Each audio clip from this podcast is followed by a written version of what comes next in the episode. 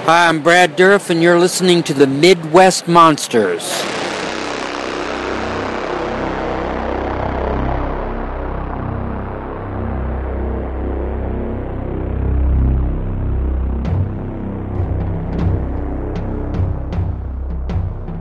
I'm You know- excited. I'm sorry I picked this topic. I love this movie. It's a scary movie. It's a scary movie. And it still affects me just the same. I cannot put that on. I gotta tell you, something about this movie worked for me. I was Oh, like, yeah. it rocked. So I mean, that's kind of that's debatable, but I mean, it's a great movie. That, you know, I, it's my right as a viewer, as somebody who spends my money and time to go watch these films, to have my opinions and be disappointed. But that's what I love about about this group doing this podcast right now is that on so many pages we're like right there with each other.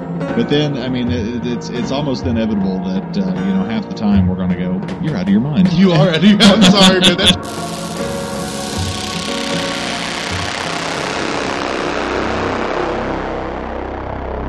Welcome to the Midwest Monster Podcast. And now, here are your hosts.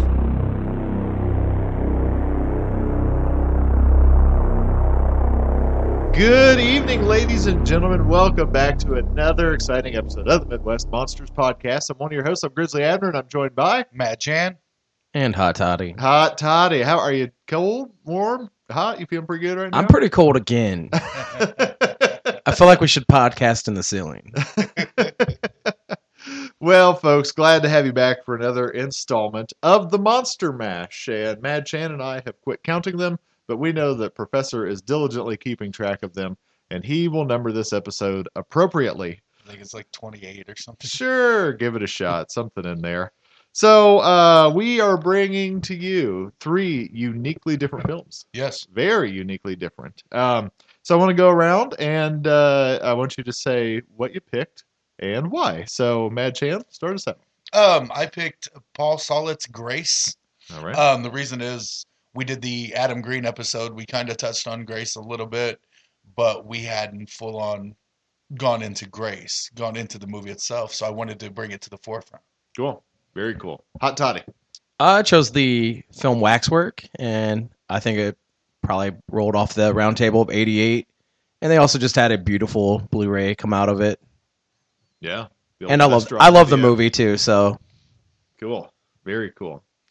Well, I chose Krampus. Um, uh, Yes, Rob Krampus. We we picked it when it was still the holiday season. We're about to approach Christmas. Don't know when this episode will air. Just wanted to give you a little Christmas flavor with Krampus because it wasn't out when we did our Christmas horror episode. no. And it really wasn't out when we did our winter horror episode. Right. So this would be off those lists, but definitely should be on those lists. Um, but uh, anyone who knows me knows me. I'm a big fan of the Legend of Krampus. Um, I've been knowing about it for about eight to ten years now. Uh, just think I think it's fascinating.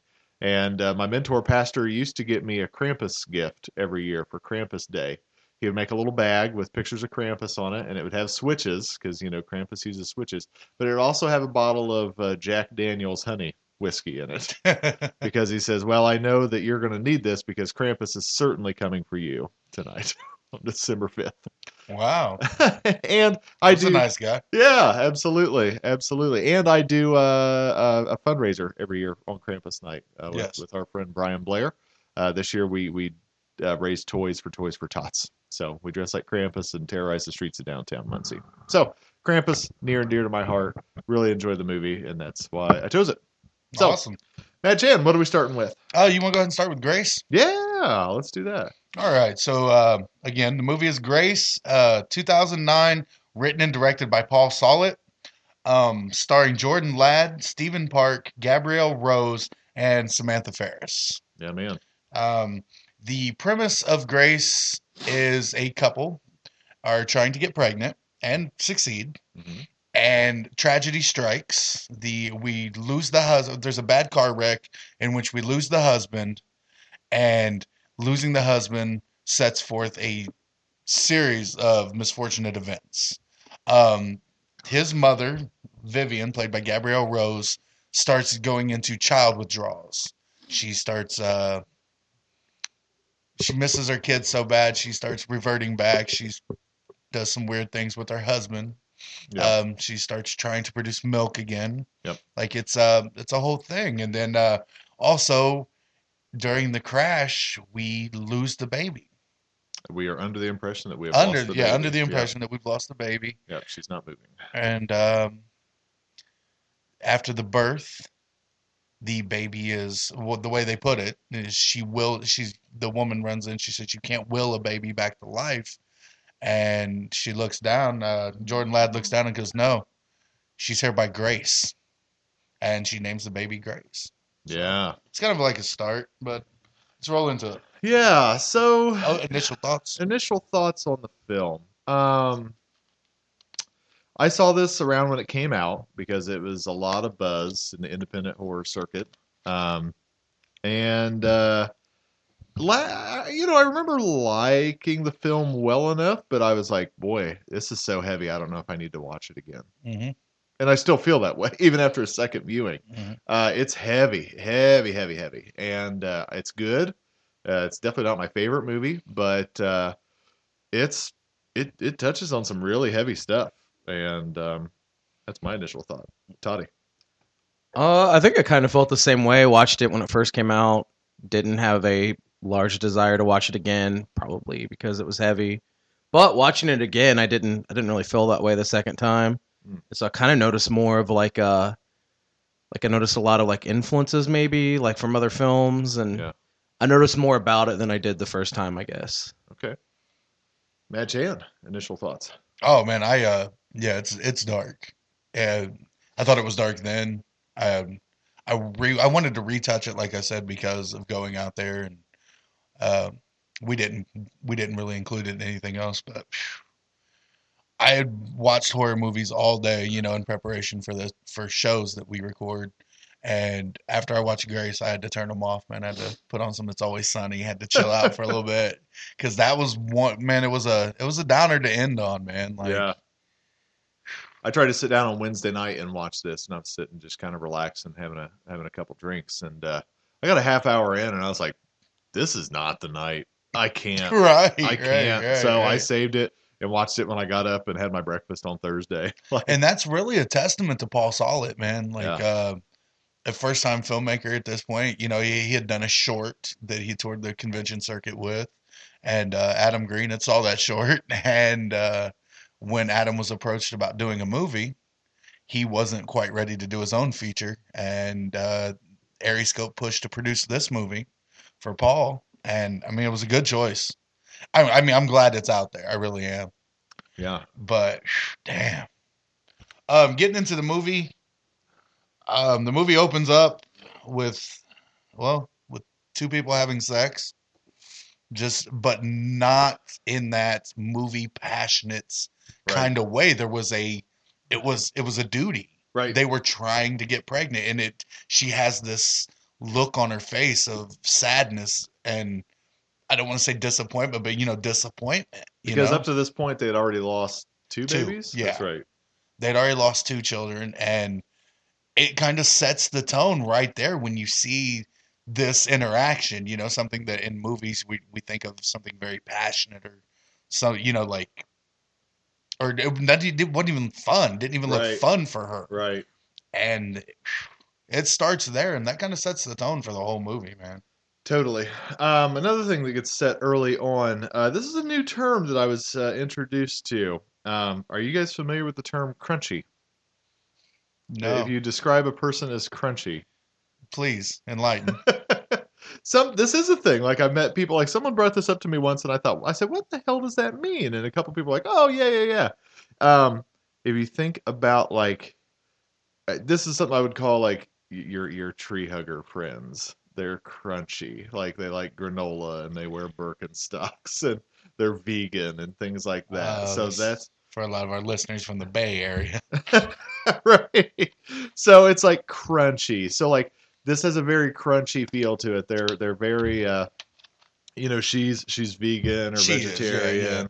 and uh, the husband isn't, and so but also too that translates into she's got a mistrust of modern medicine, and she wants to go to a midwife, and doesn't want to have the baby in a hospital, and like all of these things, which I'm not saying are wrong. Don't don't you know, Right, right, don't right, right. don't be like running those things down. I've never had a kid, so maybe when I have when when you know my wife has a kid, we'll we'll go to a midwife. I doubt it, but maybe we would. I don't know. I can't Right. say that. Um, but yeah, just very like oh, and it's it's so bad when the cat kills a mouse. You know, like she's so distraught over that, and you know you can't give the cat soy milk. Cat's gonna do what a cat's gonna do. you know, so. Right. Uh, it's yeah. It sets that current, and she's always watching animal cruelty commercials. Oh yeah, man. they- Like throughout the whole movie, she's watching animals be slaughtered on Yeah. the, and she's like, "Oh, it's the animal. It's the animal channel. I, I can't get enough of it." It's like that's not the animal channel I watch. There's only one time where they're showing like an actual show where it was like a dog rescue or something like that. But Right. the rest of the time, it's brutal, you It's- know, slaughterhouse videos. Exactly, man. It's crazy. And that's just one of those great details that's laid in there, like the scene where she opens up the the liver or the you know, uh, she opens up this package that her husband had given her, and he put a little note on there and said, "Thanks, babe, yeah, you know, for cooking him this meat."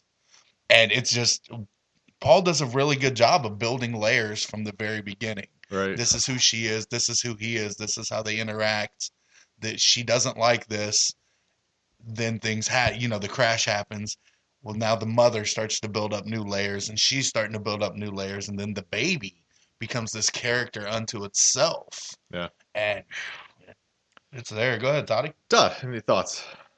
Uh, well, my first thought is like, should your midwife be your past lesbian lover? Um, so that's question one. right Um, right Like I said, uh, I think when I rewatched it, I, I noticed like a lot of other, um, I don't know, I didn't feel rip off, but influences. Uh huh. So I noticed a lot of like Rosemary's Baby and and It's Alive and uh, The Unborn, like a the the '90s Roger Corman film. Mm-hmm. Um, and and for some reason I never picked up as much, but I'm like, man, even Nightmare Five, The Dream Child, Oh Uh, yeah. um, like even to so much where the, the the grandma wants the baby and um and then probably biggest influence which is weird but alien because i mean wh- what are babies but parasites that eat off of us and a weird alien life form inside the mom yeah. So, um, weird things start to happen with this child. Uh, she notices that flies are starting to gather around the baby. Yeah. Um, the baby has an affinity and wants blood. She, Yeah. the baby almost is uh, Audrey 2ing her. Mm-hmm. Feed me. Yeah. And the baby stops drinking the milk and starts biting and sucking out the blood from the mother Yeah. and you get to see her fall into this almost or no this not almost this anemic state she becomes the shell of who we see her as like she was already seemed like a shell of a person in the beginning of the movie Right. and then even more so towards the middle and haunt hauntingly so at the end right.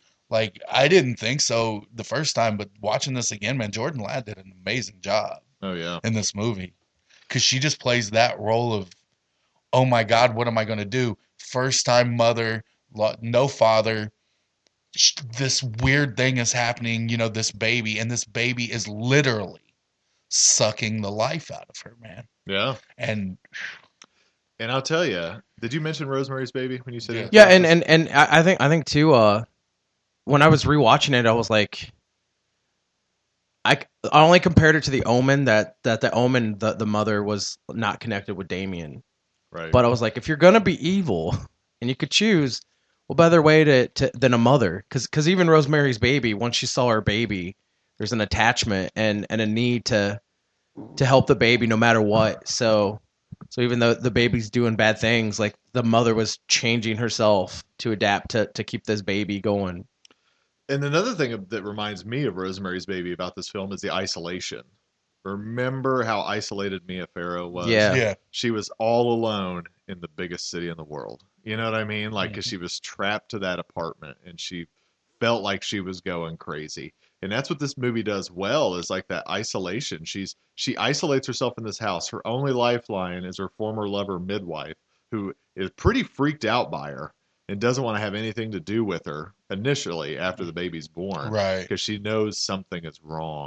And so uh, she's very isolated. She can't reach out to the only person she wants to reach out to. People try to reach her, and she doesn't want anything to do with them. And then like you were talking about the uh the midwife, the midwife's secretary, like when she is ready to start trying to help or something, the midwife's secretary is so hell bent on getting her to take the baby to a hospital Right. that she's not giving her See, messages. I, I didn't she's get not that. deli- I didn't. Get, I got that the secretary was banging the midwife, and there Right. was Because this- that's her. I think that's her new girlfriend. Yeah, I think I, I got a sense of jealousy, and well, that's she why. she told her specifically, she's like, "You need to take this baby to a hospital," and the midwife said, "Well, that's not going to help."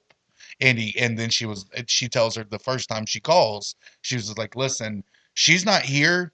You need to just go on and take the baby to a hospital." And she's like, "I'm not doing that." So I, And I, then she continuously, I got that she just didn't want her to be involved with the midwife. That she Right on. wanted.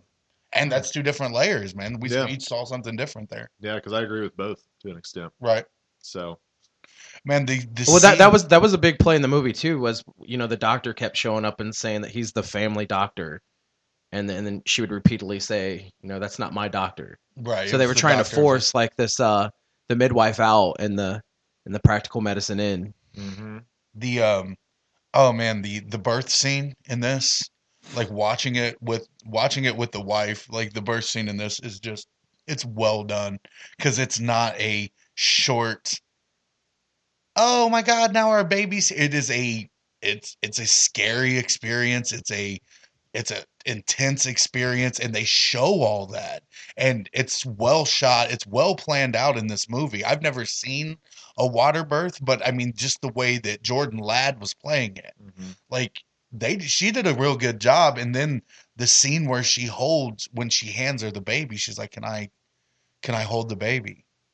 And the midwife hands her the baby. She's sitting there this holding her dead lifeless baby. It's like, oh my god, like. Dude, it, just, it really did, man. It it got me. It really did. I, I started to well up a little bit Yeah. because you start to feel for her. Right. Right. So let's let's start wrapping up here. Okay, let's start okay. talking about the ending, and let's talk, start talking about bigger themes, bigger meanings, if you Right. have any. Um, uh, give us give us the ending in a nutshell, Mad Chan. Um, the mm, the her husband's mother, who has flipped out on her own at this point, Right. you know. Um, And she, Is she was trying- also a judge, right? So that was She did something in in the S- So it- I, judicial I almost system. kind of felt like she felt she was a, like could do what she wanted. yes, in a Right, and- sense. she was pushing her, and she was trying to take the baby from her, and she sent in the family doctor that uh, Toddy was talking about to to rule her unfit, to rule Jordan Ladd unfit, Madeline unfit, so she could just swoop in and take her grandchild because she was missing her son. Yep. She, um, so he comes to the house. Uh, he ends up getting killed. yeah, She, uh, the mother, the, And she she's- ends up, Vivian ends up coming to the house. Well, in, in, in, the, in the process of killing him, she's saving the blood to feed to the baby. Oh, dude, which is such a man. Like it, it that's the like you're talking about bigger themes. People will do anything for their children, and she literally starts snipping vein. That scene is so good, man. When she starts snipping in, and not enough blood's rushing out, so she snips that vein in his arm, and it starts gushing. Yeah, I mean, bro, there's a lot of good detail yeah. and in we got- this movie, man. uh, and we forgot to mention earlier that she started buying. Uh, oh yeah, she started buying meat and yeah. uh, wringing out the blood and Yeah. putting the blood in a bottle so this and the baby person- wouldn't take because we're led to believe because it wasn't human blood. right. So right. And so this woman who wouldn't have anything to do with the killing of animals is now flipped, yeah, flipped and She'd is do doing anything for her child. yeah. So, so she kills the doctor. Kills the doctor. Um, step the mother-in-law comes into the house. Mother-in-law tries to take the baby. There's a fight that ensues with a hammer. Yeah. Oh shit gets crazy for a little bit, and uh, everything works out in the end. Mm-hmm. I like the Thelma and Louise ending. Yeah. The midwife ends up taking the baby. Yep.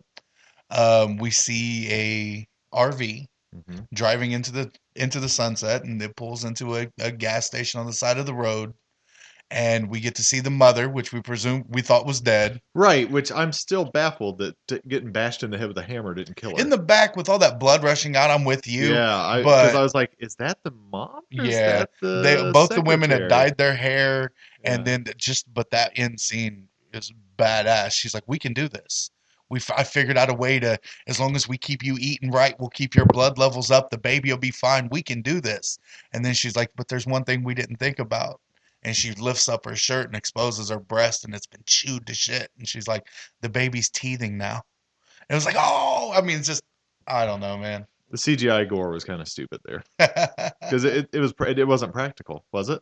i thought it was It looked CGI to me. right on What do you, what do you think, Hot Toddy? i thought the flies were It was, cgi it was what I picture a titty, all mangled and, and gross. Well, I don't know, man. Uh, I just it's hard to. So, d- I mean, is this a film where you should try to understand what the baby was, or is this a film where you should just leave? I think it be makes it by better. itself? Not. I, I think if they explained it, I wouldn't have liked the movie at all. Yeah. I- Yeah, I think this is best left alone. It's like, do we try to say the baby is undead? Do we say the baby's a vampire? Do we say the baby's a zombie? Like, I no, think- we just don't. I think my grander meaning, like we talked about, is the baby was just a baby, hmm Well, when, and the the thing that it, the thing that I feel like it represents, like we said, is this baby is sucking the life out of this mother, and that's what it is. It's just a huge, it's a huge metaphor for for children, for babies in general, for mothers, single mothers who are trying to do it on their own. Just Mm-hmm. the way she feels. She feels like she can't do anything. She can't trust anybody. She can't go anywhere. She's trying to protect her child at all costs. Like Gotcha. that's what I felt about it. I, I got a different meaning from this film. So so to me, even the uh even the name Grace, because like uh I kind of felt like those like fake trailers where you change the music and it could almost be like a, a, a movie of faith.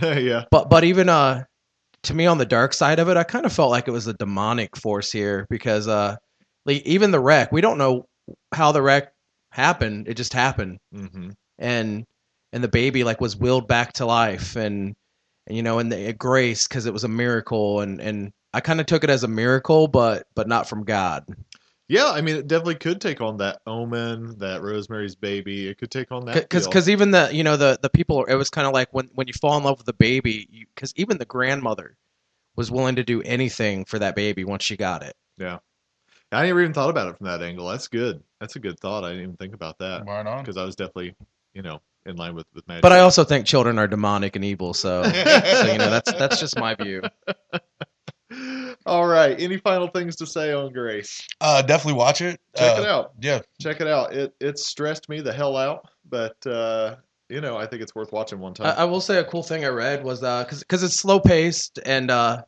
and kind of kind of builds.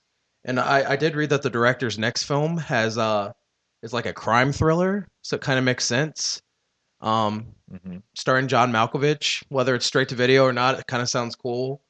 And then other than that was uh I was trying to figure out who uh who Samantha was, and I, I until I looked it up, I realized Supernatural. Yeah.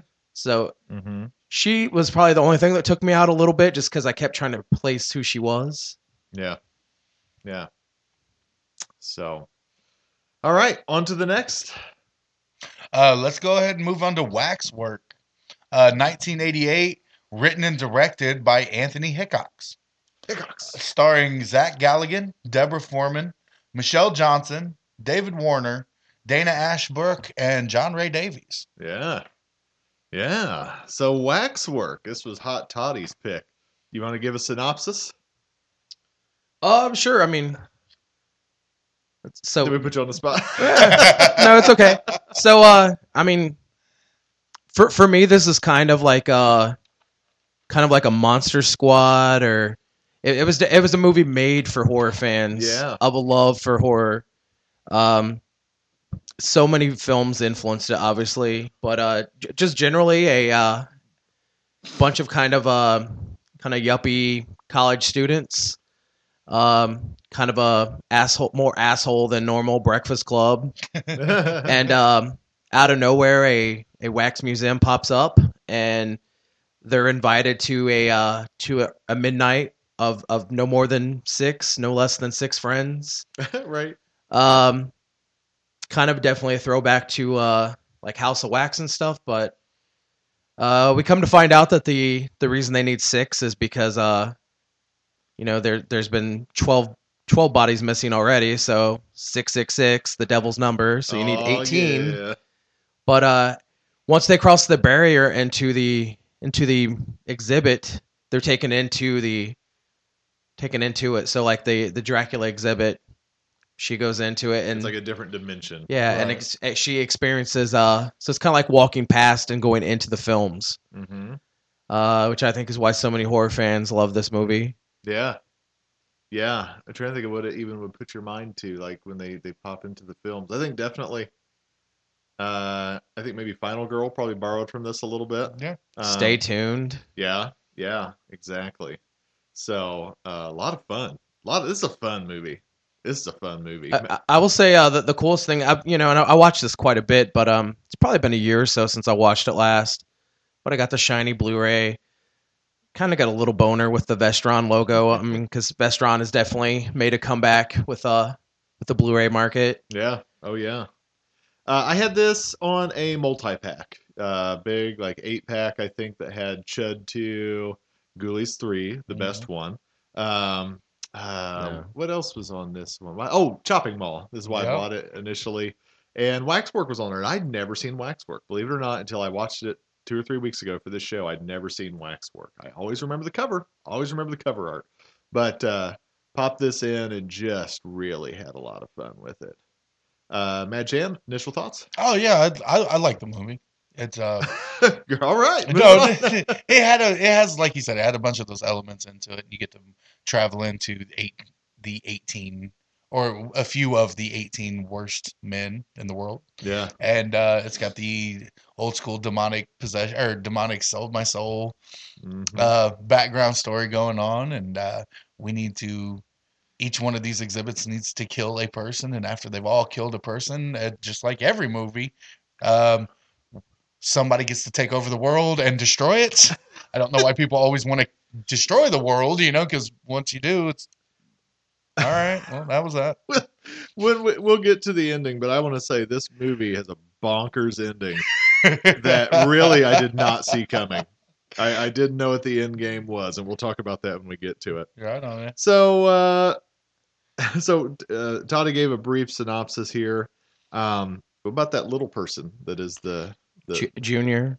yeah, the doorman, the maitre d, if you will, who lets him in. Great, great part. Yeah, definitely a memorable. Well, I- role. I, I think it's made better by the by his counterpart of of Lurch. yeah, who he just beats around the place and shouts at and yells at. Very funny, very funny. And then we get we get the owner is David Warner. right, right. So let's talk about some of these exhibits here, because these are the, if you will, the vignettes. I mean, it's it's almost got yeah. vignettes within the movie. Um, the first one is a werewolf tale with John Reese Davies. Oh, John Reese Davies is dope, man. so good, and the werewolf looks pretty good. Yeah. I like the way the werewolf looks. Uh, I think the first Got trans- them big ass ears and yeah, it's man. fun. It's fun. I think the first transformation wasn't that good, but the second transformation looked pretty good. Right. But I mean, it's got some brutal elements to it. I mean, some good gore with that body rip that he does. I mean, Oh, dude, I love when they hit him with the chair and he just brushes it off. He's like- that's so good. he I flicks just- it off his Rubs shoulder. it off his shoulder. Wh- Which is a big part of the film too, is is the horror comedy. The camp. Yes, oh yeah, it's dude. definitely a Yeah. lot of good camp. A lot of good A camp. lot of good camp. Anything else you want to say about that vignette? Um, I, that's that's Dana Ashbrook. Yeah. Uh, the kid is Dana Ashbrook from uh, Return of the Living Dead too. Yeah. And uh, that was pretty, it was pretty awesome. Man. I liked it. So then the next one is the vampires, right? Yeah. Yeah, Dracula. Dracula, which was another good one. I mean, it was like a cheesy, romantic Dracula love story. I like gone wrong. how I like how people get sucked in. They um, like the the females especially. well, they, and- they start they start admiring, and that's how they get sucked. Into I, I, these I think that's a things. point we missed too. Is that if you don't believe it, it, it can't really harm you. So so even even the werewolf one, he's he thinks at first he's tripping, Yeah, and and so the more the more like he he mentions you can smell the pine trees, and I it, like the more they get sucked in, like like each one of them, almost like romanticized, like they get sucked into each exhibit. Right. right? Because yeah, that's ultimately how they defeat him at the end. Is is like, well, if We you don't realize believe, it's but- fake, and right. they can't hurt you, then it won't. But those initial people got sucked in, and because it was done so well, I mean, this this vampire skit was very hammer horror, Oh, definitely. very hammer horror. My uh, my note here says those people eat soup like I eat soup. the big slip. I love that man. They're just sitting there slurping, the, slurping this stuff up. yeah, The steak tartare, steak Yeah. tartare. Oh, steak tartare. Yeah, which uh, that was uh M- Michelle Johnson. That was uh, I kind of more know her as like a like oh she was a bitch in another movie. Like like that's kind of how I recognize her. So like Death Becomes Her, and like she might have been in some Tales from the Crypt or yeah, yeah, totally. Um, I, I think the coolest thing for me though is when she uh, when she's discovering that they're vampires and she goes down into like almost like a weird pantry, I guess. Yeah. But it's it's pure white Yeah, and pure white and clean and sterile, Yeah. and it doesn't end that way. right. Yeah. Yeah. And, and and definitely like uh, I don't think I've ever even since like who uses uh like wine bottles to to Oh, impale a vampire. So good. It was. especially That's one when of my they favorite popped- scenes oh, in the yeah, movie man. when she impales him on the champagne. And- oh, and- dude, what about the guy strapped to the table? Oh, That was awesome because you get to see this guy strapped to the table, and there's there f- things feeding on his leg. His like part of his legs missing where they've just cut him off. and Tied they're him off with a serving- which Tourniquet. which was Yeah. the steak tartare. Yeah. steak tartare. So That's right. great, You just man. ate your fiance, and I love that she's like confused. Like at first she's like, "You're, I don't know you," and then by the end she's like, "I'll save you." so uh, yeah, and and and looking in um hey, to go back to to touch on the the video stores that's kind of how i got sucked in was the box and and again this was like an unrated version so watching the r couldn't really tell a lot but like that whole scene this is pretty much the difference in the unrated cut oh really? is is added slurps and and like i think even the champagne like they had to cut for some reason the champagne shooting out and- Oh, okay, gotcha. So uh, only two victims that first night, right? Right. Yeah. And so they go back and they try to report it to the cops and to the parents, and people don't believe them. But then they start believing them, and then they start becoming victims in the new setup. Um, any other vignettes you want to mention? Because I don't have any notes until it gets to that weird decide. well I, I i think the mummy was pretty awesome Yeah. So uh, you know, they he he goes into the the mummy and and, and like I think out, out of uh like Universal monsters, like the mummy's always joked about of how you know you just run away or I thought that was a pretty vicious one too. Was uh you know they just get sealed into a tomb and and killed. Um, there's also uh quite a few we don't get to see, but like uh the Phantom of the Opera Yeah. um looking into it something i never knew but in the script that wasn't phantom of the opera it was actually jason voorhees and so the line where he talks about oh jason and then mentions the movies was they made movies of the the jason killings but because of Ah, rights they could not do that so i thought Okay. that was something cool to That's to learn interesting. about and also um you see early on the frankenstein monster i never realized the uncredited kane hodder was the frankenstein monster Oh, I who didn't helped with either. some of the stunts. That's cool.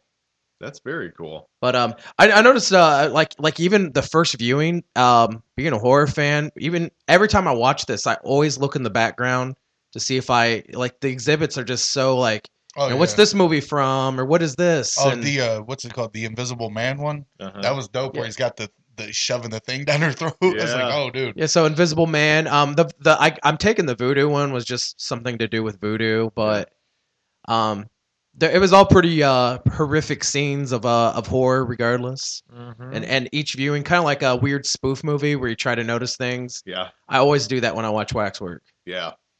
Yeah, it's a lot of fun, especially catching those. Um so the film takes a weird turn. Talking about the Marquis de Sade. This Marquis de Sade thing. I was like, did not see that coming. This is the first of two weird turns that this film takes for me. Did not see that coming because the girl loved Marquis de Sade. She loved the Marquis de Sade. Which is so weird. Like, who falls in love with a sadistic some bitch like Marquis de Sade? I don't Fifty know, Shades of man. Grey, right, exactly. Women of 2016. right. Which we could talk about that at length. but, Right, right. Uh, yeah, so you know she wants to be tortured by the Marquis de Sade, The vir- the Virgin, Yeah. mind you. Yeah, right. The Virgin wants to be tortured by and the Marquis de Sade. um, yeah, so she goes in and gets like a straight up uh, Stockholm syndrome for Marquis de Sade. like, don't no, I want to be here, you know. And he's Right. trying to rescue her, and they try to fight him, and they can't hurt him because he realizes it's not real. Um, weird turn, weird turn. But I mean, he, he was he was pretty sadistic, and and you did skip over uh, the exhibit he was in, which was Night of the Living Dead. Oh, yeah. and it even went into black and white, which I thought was cool. Yeah, that Yeah. was very cool, very cool. So, should we get to this final, this final battle? You got any other notes before we get to that? Um, I'm, About the I'm bonk- just the going bonkers down to ending? stuff that we touched on. You know, the guy tells him his grandfather collected 18 trinkets from 18, 18 evil men o- over history. Oh, that's and, right. That's Uh, right. we find out that David Warner has sold his soul. This is where we find out David Warner sold his soul. and and, and they, they did Oh, Yeah. open too he with was David Warner was the guy who killed his grand um, Zach Galligan's grandfather, and so it, it kind of they wrap things up together and put things in, and that's when we go to the attic looking, you know, because he recognizes David Warner, so he goes to the attic looking. Then they search out some answers, and like we start to tie up, we start to tie up what's going on in the movie, like at this in like the beginning of Act Three Mhm. or the end of Act Two, beginning of Act Three. We, we're tying everything up, and then they go back. He's because he's got to stop it. They, we've got to burn all the wax exhibits, Yeah. and that's why they go back. Ultimately, they go back to burn everything down, and they ended up. That's when we figure out. they end up starting kickstarting the apocalypse. And- and did you catch the the house that Zach Galligan lives in? Oh no! So uh, I don't know, just it, it's a, a famous house. It's a mansion. So if you if you noticed, it's also in Elvira, Mistress of the Dark. Oh right on. Oh. It's also in Witchboard. Oh. Um, actually looking it up a, a lot, like Willard, Ben, a lot of lot of films. oh cool. I, f- I feel like the time period, I like you know maybe I didn't catch Willard and stuff, but uh, Yeah. the late '80s seemed to pop up in a lot of like genre films. So Very a cool. weird star of its own. a weird fame of all of its own. So it all gets completed because he finally gets his six dead bodies, completing the 666. And now all of the monsters come to life. Yep. And they're going to take over and conquer the world. But then the good guys or the. His, his, what is it, his uncle's friend in the wheelchair? Tons of them, dude. Yeah. All these weird cats show Like, up. The defenders of truth pop. They're fighting for truth, justice, and the American way. Literally, the defenders of truth pop up out of nowhere. and there's like 40 of them. Yes, They're running through the door with axes and guns. if we go into a 10 minute battle scene A battle Oh. royal, if you will. of waxwork monsters and weird cats who just came in off the street with a dude in a wheelchair to fight all these monsters. People are getting killed left and right. Oh, man. Oh man, dude, it was. It was bonkers, and I loved it. I did not see that coming. I didn't either. Which uh, Sir Sir Wilfred was, uh, I guess, possibilities was also Donald Pleasance, Christopher Oh, Lee, Ooh, nice. Peter Cushing. Yeah. Right on. I just, I got. I got nothing else, man. This movie rocks. Oh, it does. It gets bonkers. well, and, and down to that- the you get to very see end. more of the exhibits too. So some of the like like uh, early on, I couldn't figure out which they they had, they had both. So there's Invasion of the Body Snatchers, but the other one was actually Little Shop of Horrors. Right. because, oh Yeah. yeah. yeah. You know when she puts the little guy oh in, yeah. it's a feed David me. Foreman picks Yeah. him up and just shoves him down. It's like- yeah. So funny. It- I, do- I would really like to talk to Mr.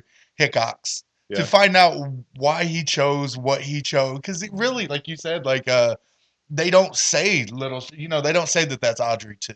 But we know that it's Audrey too. And you said it was supposed to be Jason, which ended up getting switched. And uh, Well, and what they- did they, end up calling Night of the Living Dead something else? Yeah, like they, they But- didn't like like they didn't even refer to the vampires Dracula or like Right, they, they right. tried not to use names. Um, they also were supposed to have five children from Village of the Damned and the Thing. Oh, Those were all rejected because of rights. wow. Um, I don't know. And and Hi- Hitchcock seemed like a lover of horror because he went on to do Hellraiser three and and a lot of like you know Waxwork two and um, Waxwork two kind of has the same. If you've never seen it, it I does. Never have. I was It, gonna it say, features how is things it? of like Alien and Oh, cool. and it so continues on but but again um i think he was pretty genius of h- how to go around uh you know just because you can't say the name don't mean you can't use it in your film on some Right. of these things right. So after the huge sword fight at the end, in which uh, Zach Galligan takes on the Marquis de Sade and ends up getting bested, um, we David Warner gets shot, I think falls so. into a vat of wax, Yeah, that's right. and the whole place is going up in flames. Right. We make it out. Our heroes make it out safe, but the crawling hand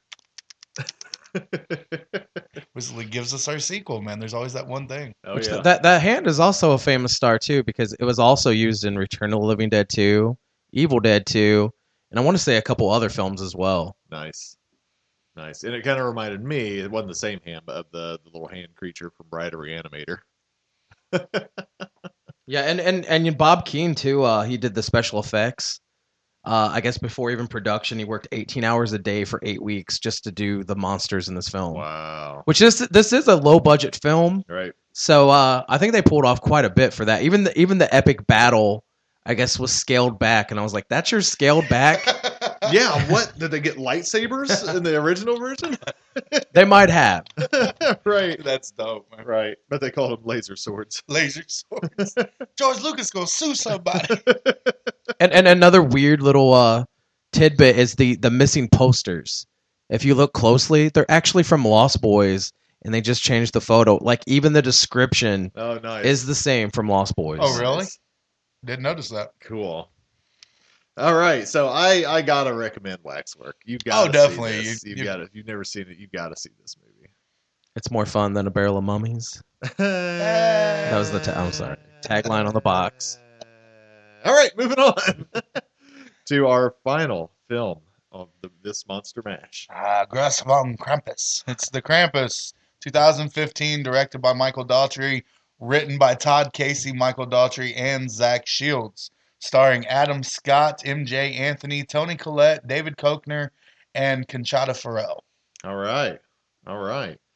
So Krampus, tale as old as time. If you're from the German area of the world, um, yeah, an old uh, an old Alpine German legend um, about uh, as as the old lady says in this, the shadow of Saint Nicholas. Um, legend has it that uh, so you all know that S- Santa Claus is based on the the real life Saint Nicholas a little Right. bit. It's borrowed from many different traditions, but Saint Nicholas Day, observed by most churches uh, that observe Saint days, uh, uh, is December sixth. So that is Saint Nicholas Day, the feast of Saint Nicholas, if you will. And uh, Saint Nicholas would bring gifts to the good boys and girls. Um, but uh, in the this Alpine German region, uh, because of course you have to scare kids into behaving, they would say that on the night before, on Krampusnacht, December fifth, Krampus would come to take away and punish the bad children. So he had these little switches that he would paddle children with. He would put them in his basket and he would take them to wherever Krampus takes children. Typically depicted, uh, much like we would see the devil, um, horns. Uh, one typically depicted also with one human foot and one cloven hoof. I don't know why. Maybe to show that he's part man, part beast, per se. Uh, chains, uh, you name it. But that is the legend of the Krampus. Okay. So this is a very German family. Uh, the the grandmother still speaks German regularly, Nona, yeah. and um, and so we get this nice setup in the Noma. film of uh, I love the opening scene. It's like Black Friday. Right. People are rushing into stores, beating the snot out of each other, trying to get these gifts, and just showing Showing that the the goodwill is gone. Showing that there's no more Christmas spirit. right. It's, it's commercialized and Yep, exactly. And so then we lead right into our story with uh, the the little boy of the family getting in a fight at his Christmas pageant. right. Max. and of course, ins- most people instead of trying to break it up are trying to get it on their cell phones. right. and they break it up and they get home and it's just showing that this family is really disconnected from the christmas spirit the, the families uh, the parents are disconnected they're really it's just a working relationship it's not a loving relationship uh, the daughter just kind of eh. The daughter was- was the most realistic teenage girl I've seen. yeah right and the son uh, is kind of growing out of that sweet innocent phase of being a little boy into becoming a teenager or a young adult I I think he's the only one I, in the film that that's clinging on to, to Christmas. exactly Because when he loses it is when Krampus comes. Exactly, and that was the point I was going to make: is that is that he is the last one trying to hold on to this sweet innocent thing, and the grandma is trying to foster that. Like she wants to keep instill that that Christmas wonder in him, and asking him if he's written his letter to Santa, and uh, then the the shitty in laws show up. Ah, Cousin come here. Eddie's family. Yeah. yeah, the cousin Eddie family shows Yes, up Yes. uh, with the uh, uh, can we say um, we all went to school with some of those scary tom girls now the tom, there's nothing wrong with being a tom girl They made me the the way I am today. that's right There- there's nothing wrong with tom girls but there you you know that you went to school with them scary tom girls the girl that that you know would whoop yo ass and that's scary okay and that's who these I like are that they were all wearing camouflage Under Armour. like, oh yeah oh yeah so they show up Had their leather jackets on. Their their wrestlers. Oh man, and they keep picking on Max, calling Yep. him Maxi Pad, maxi pad. and they find his Santa letter, which starts out really sweet and like touches everyone's hearts, but then pisses off the scary Tom girls because she said you know, that their dad wishes they were boys, and a fight ensues again, and that's when Max gets upset and he tears up his letter. That's one of my notes right here. Is I love Howard's little badass kids. When- From the moment they show up at the house, I'm rooting for them. and so by him tearing up the letter and saying, you know, screw all of this. Right. This is when the Krampus comes to town. I also want to point out that everybody has an Aunt Dorothy. She's Yeah. a little bit racist. She's, Yeah. she's a little bit. She's a boo. She's a little bit of a boozer. Yeah, She always criticizes some. Everybody got an aunt, some version of Aunt Dorothy sitting around she at is Christmas awesome. time, and that was such a well thought out character because everybody could relate to her on one level or another. Man, So initial thoughts. What do you, what do you guys think of this film? we saw it at the theater. Well, first off, even before seeing Krampus, like I have to say, I absolutely love Trick or Treat. Oh so, so knowing this was his next movie, I, I- it could have been called Yeah. "This movie could be a piece of shit," and I'd line up. Oh yeah, totally. but I absolutely love Krampus as well. I thought It's so it- much fun. well, no, it's it's um. I think it could have been a film where you cast uh like the horrors, hoo hoo of people, but instead he casted like kind of comedians Yeah, and, yeah. and and people like not known for horror film, like Tony Collette. Adam Scott. Uh, David well, Koeppner. Adam Scott was in that, and Pariah. He he's a he's a mixture, but Yeah. but more of a comedian. You're right. Um, you know, David Koshner, comedian. Um, there wasn't you know a cast like Tony Todd as the grandma or you know, so he didn't try to do that at all, and I, I Yeah. think that added. It was it was actually made as a, a Christmas film, a holiday film Yeah, with Krampus. this is very Gremlins. It, And- yeah, There yeah, you go. It's That's funny. great. It's sincere. It's scary. Yeah, absolutely. which is what the holidays are. funny, sincere, and scary. Exactly. Matt Tin, your initial thoughts. Oh, I liked it. I really Yeah. I liked sitting and watching it. Uh, I knew nothing. I just from the few conversations we had had, I knew nothing about Krampus except for the things that you had told me. So sitting around watching this, it, it was good. And then rewatching it the other rewatching it for this show, um, I still had the same kind of feelings. I Yeah. didn't watch it as in depth the second time around. It was more for note taking purposes. Right. But yeah, man, it was there. I mean, it's fun. It's it's that. Like This- from the moment the blizzard sets in, I'll, I'll, I'll be you're watching in for this Oh, that. again before Christmas. Oh, So um, right? Yeah, from the moment the blizzard sets in, you're you're in for that ride, and it goes that one step further because the blizzard set in, and like I said, this is where I think that the daughter Yeah. was amazing because there's a blizzard set in, and all she's concerned about is her boyfriend. Yeah. Piece A of few meat. blocks away, she's got to get to him. Yeah. I just want to go see. Can I go? And then he and Adam Scott's like, yeah, just go. It's all right. She'll be fine. Like in the middle of a blizzard, we're this far disconnected from family at this point Yeah. that we're just like, no, no, no. Let's send our firstborn out into the out into the blizzard to go be with her boyfriend. I mean, I just think it's it it keeps taking those steps and it doesn't back off. It just shows the little things that we all do, not all do, uh, my bad, but that people do and just take for granted. You know, or The, the disconnect. yeah, we don't think. Yeah, we just don't think about it. We're like, sure, whatever. Oh, you don't want to be here with us for Chris? No, dude, it's fine. Go ahead, do what, do what you got. We, we tolerate our family. We don't Right. like them. Right. exactly. And and Krampus brings you together. right. Because Adam Scott has that great line Murder where, brings us all together. where he has that line where he's talking about uh, I don't know it verbatim, but he says something like, "Family are the people that we're supposed to be around. We're not, you know, family's the people that we're bound to or something, but we're not all friends, and Yeah. that's not the way it's supposed to be." Or When he's talking to Max in his room, right. I was like, "Well, that's it's so true, man. It's Right. like you know, we choose our friends, we choose to spend time with each other. Family's just those people. It's like, yeah, we don't really have anything in common, but we're we're supposed to be together, so let's just hang out." Yeah. And that shows majorly in the way these families interact. Yeah. Told you we should have gone to my brother's, like right Oh, Yeah. there, man. Right. Right. Um. So the so the snow sets in. Yep. and this is when the action starts. Uh, they can't get a hold of their daughter, Right. and they're starting to worry about. Well, no, she doesn't even make it. That's right, she doesn't even make it to her boyfriend. She's on her way there, Yeah. and that's when she sees the DHL guy, right? Frozen in the van. Yeah, the frozen DHL guy, which was really cool. And then it starts her little, you know, fight with the toys. Right. Um, I was like, my note is, is it a Krampus or a gopher? the thing, the, bur- the thing burrowing under the ground, it was like much like Tremors. Bugs Bunny. Oh yeah, I thought I was, I was like, it's more like Tremors, but in the snow. You know what I mean? Right. and she's trying to get away from it and Shiv- shivers. shivers. um, so what stands out for you i- in the film, kills wise and, and action wise? Well, the first thing that stood out for me, man, that I really still enjoy is uh, the iPad. Yeah, Uh, the iPad is the metaphor for life. Oh. It really is, man. It's the, the the she Tony Collette walks by and she says, "Won't that thing die?" And she said, "Yeah, it's going to die sometime, but we might as well enjoy it while we can." And you're just like, what? It didn't, Uh. didn't even hit me the first time. Watching it the second time, I was like, "Damn, that's." I didn't catch that, but she says that she's like, "They're because that's what's going on." It's Yeah. like, won't that thing die? It's like it's gonna die sometime. Might as well enjoy it while we can.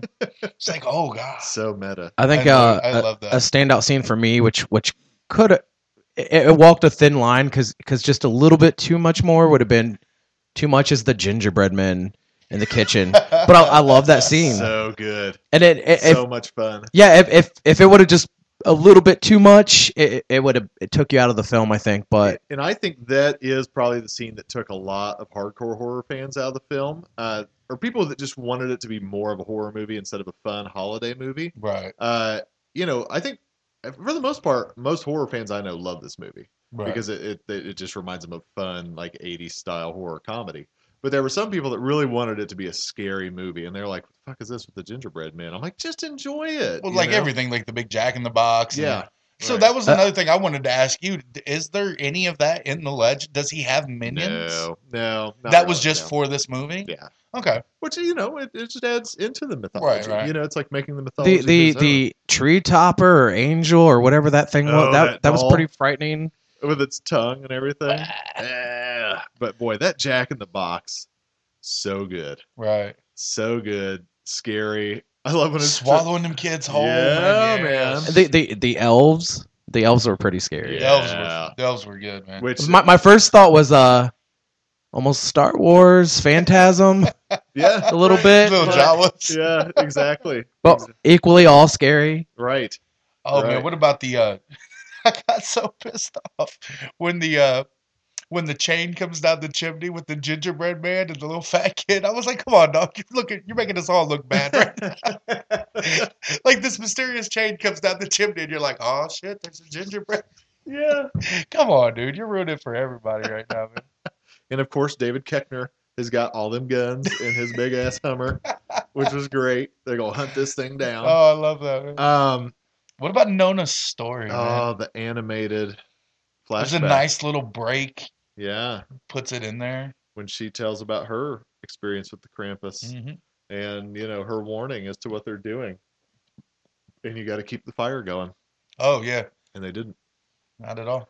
Um, There's there's the other metaphor. yeah. You got to keep the fire burning. The fire for Christmas, the fire for family, the fire for love. Yeah. You got to keep the fire burning because once the fire goes out, here's the Krampus. That's when you invite evil into your life. All right. You know? Yeah, yeah, a lot of good metaphors in this movie. Yeah, but man. And then then they don't beat you over the head with them. They're just kind of there. A lot of fun.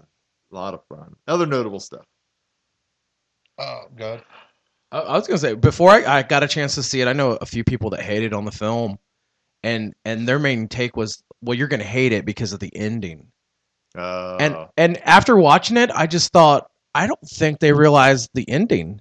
right. I think they thought that this was um happy, happy, happy ending, and and I was like, did you watch the same movie that I watched? Yeah. There's one guy in particular. Yeah, and and and I I think he uh completely was lost that the ending wasn't happy at all. They they're all dead or or purgatory or whatever. Yeah. But uh the, the the scariest part for me is when they slowly each start realizing Yeah. what's happening. He opens up the box, it has the bell inside, Yeah. and then he just kind of looks and you could hear the the audio playing Yeah. of everything that happened the night before and then Adam Scott starts to look and then Tony Collette and the kids and everybody starting to oh, that was real. Yeah. And it they leave you there. There's no further explanation. We don't need anything else. Snow globe. Yep. Yeah. They. Uh, spoiler alert! Right now, uh, sh- cover your ears for a second, but they are all in a snow globe in Krampus's workshop, Yeah. or, or or hell, or wherever he takes these. Yeah, bad that's people. what. So we called it purgatory. Yeah, yeah, you know, yeah. because they're all kind of stuck in that place. Yeah. But they're all stuck in there together, and they all hate each other. Yeah. So I, th- it's like we're that's hell, right? right. you being stuck with a bunch in a closed, confined quarters with a bunch of people you fucking hate. There, uh, there's an alternate ending that we watched, and in the alternate ending, he opens it, he finds the bell, and he looks at Grandma, and she kind of winks, like they know, like the boy and Grandma know what they like lived through, but then actually came out of. And there's no snow globe ending. And I Oh, was like- for real? yeah. I didn't even. wa- Is that on the Blu-ray? Yeah. I didn't even watch that one. and I thought that's a cop out. I like the I like the snow globe. Yeah, ending. me too. It's very meta, very meta. Uh, and did you see the tongue on that dude? He must make Mrs. Krampus really happy. Well, that's what I want to talk about for a second. Uh, I want to talk about my complaints with the Krampus creature. Okay. Um, so that's in listening to an interview with the director. That's not Krampus's face; it's a mask. Krampus is wearing a human mask. That's what it looked like to me. But when I first saw it, I didn't think it was a mask. I thought, why has Krampus got that stupid face stuck like that? Like it never, the mouth didn't move or He's got anything. hollow, like but that. he's got those hollowed out eyes. Yeah, yeah. And uh, so he explained that it was like a, a mask, and so like he didn't want to try and define what Krampus is supposed to look like. And I'm like, you know what, man? You just you you, you went for it. You made a movie called Krampus. Make it the way you want it to look. And I guess if that's what he wanted to do. He wanted to do, but I didn't like it. I, I wish I wish the Krampus would have had like a Krampus face. M- Maybe uh Krampus returns. Yeah, maybe maybe he's Uh, you know, and, and and this movie was was a, hit. it was successful. yeah Um, I would say the hang up is Trick or Treat two, and apparently Godzilla two is his next oh, big okay. directorial. Yeah. Okay, So, but uh, I I totally could see uh, another Krampus film being done. Um, I mean, other than the straight to video faux faux buster movies. Yeah. You know, yeah, instead of calling it Krampus 2, like maybe Krampus Knocked or Return of Krampus or That's why I'm Krampus. Krampus Rides Again. Krampus, Strikes scared Back. stupid. Krampus Scared Stupid. Yeah, Krampus Harder. Um, so- Krampus Vacation. Kramp- Krampus in a mall. Chopping Krampus. there we go, man. Listen, we could go all We day could with. keep doing- Black Krampus. yes. But as we know, we Krampus is white. We don't want to anger anybody. That's right. That's right. They can't handle a black Santa, so they definitely can't handle a black Krampus. For real. So He's German anyway. So. So uh any final thoughts on Krampus? Watch it. Definitely. You'll love it. Oh, puns, puns, puns are punny. puns, puns, puns, puns, puns. Um, yeah, I love this movie. It's Yeah. great. Uh, I love that it. Uh, people who don't typically like horror movies have been, you know, messaging me and saying, "We just watched Krampus. That's a blast." You know, like I'm glad people are enjoying it for what it is. It's a lot of fun. It's a fun movie. Uh, yeah, I, I will say real quick, uh, one standout is is the boy that plays Max. Yes. uh, MJ Anthony, I think. Uh, but he's Bad Moms, Jungle Book, um, Incarnate, which I haven't seen yet. And his next movie's with Keanu Reeves, but I think that kid's gonna go somewhere. Like, We uh, it's funny because a couple days after, or maybe a day or two after we watched Krampus, uh, Carrie and I watched Bad Moms, Mm-hmm. and he pops up, and I was like, Max! I Yeah. was so excited to see him. He's yeah, doing I well. think this kid has a future. Yeah. yeah, he got a new family, and he, he doing well. He's Now still, he's- he's he's, still got a an bitchy even little worse teenager, mom. but yeah, yeah. So very good, very good. Any final thoughts? Anything to say on anything? oh man, I love Naomi. She was awesome. Very good. All right, so wrapping up another installment of uh, Monster Mash. I'm one of your hosts. I'm Grizzly Abner, and I'm joined by. Matt Chan. And Hot Toddy. Thanks. And don't forget to check us out at www.midwestmonsters.net for all your Midwest Monsters needs. Look us up on Facebook. Check us out on Instagram. Follow us on Twitter. And as usual, friends, please stay scary.